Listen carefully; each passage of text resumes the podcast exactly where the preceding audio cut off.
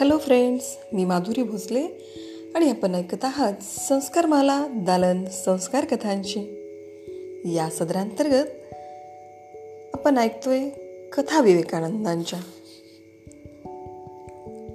आजही मी तुमच्यासाठी घेऊन आली अशीच एक छानशी कथा. कथेचं नाव आहे सारे ब्रह्ममय. असामान्य व्यक्तिमत्व असलेलं नरेंद्र जेव्हा समोर उभे राहिले तेव्हा कुठल्याही ऐहिक गोष्टीची मागणी न करता त्यांच्या तोंडून आपोआपच शब्द आले मला ज्ञान दे विवेक दे वैराग्य दे. आणि असा हा नरेंद्र जेव्हा रामकृष्णांसोबत बरेच दिवस घालवू लागला तेव्हा एके दिवशी रामकृष्ण नरेंद्राला शंकराचार्यांचा अद्वैतवाद समजून देत होते. ते म्हणाले हे बघ अद्वैत म्हणजे काय? तर हे जे सगळं दिसतं ते एकच आहे. सगळंच ब्रह्म आहे. एकच परमेश्वर आहे सगळीकडे. सर्व विश्व ब्रह्ममय आहे. नरेंद्रने हे ऐकून घेतले पण त्याला हे पटले नाही. बाहेर आल्यावर त्याचा हजरा नावाचा एक मित्र बसला होता. त्याने नरेंद्र नरेंद्राने रामकृष्णांचे बोलणे सांगितले. आणि मग त्यांची थट्टा केली. हे बघ.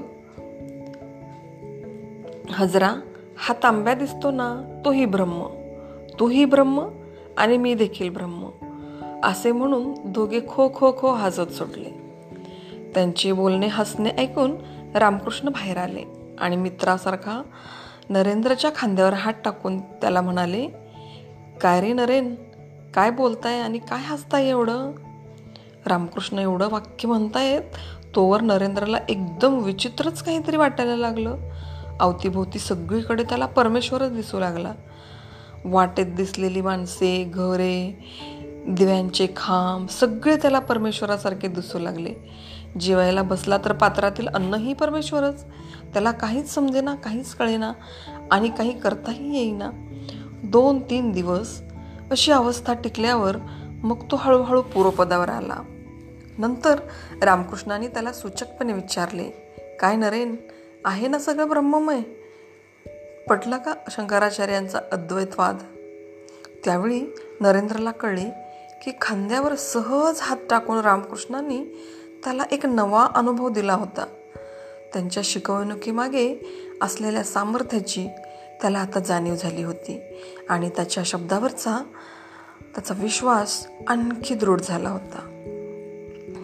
अशा प्रकारे नरेंद्रची रामकृष्ण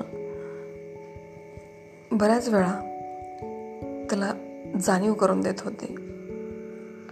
धन्यवाद.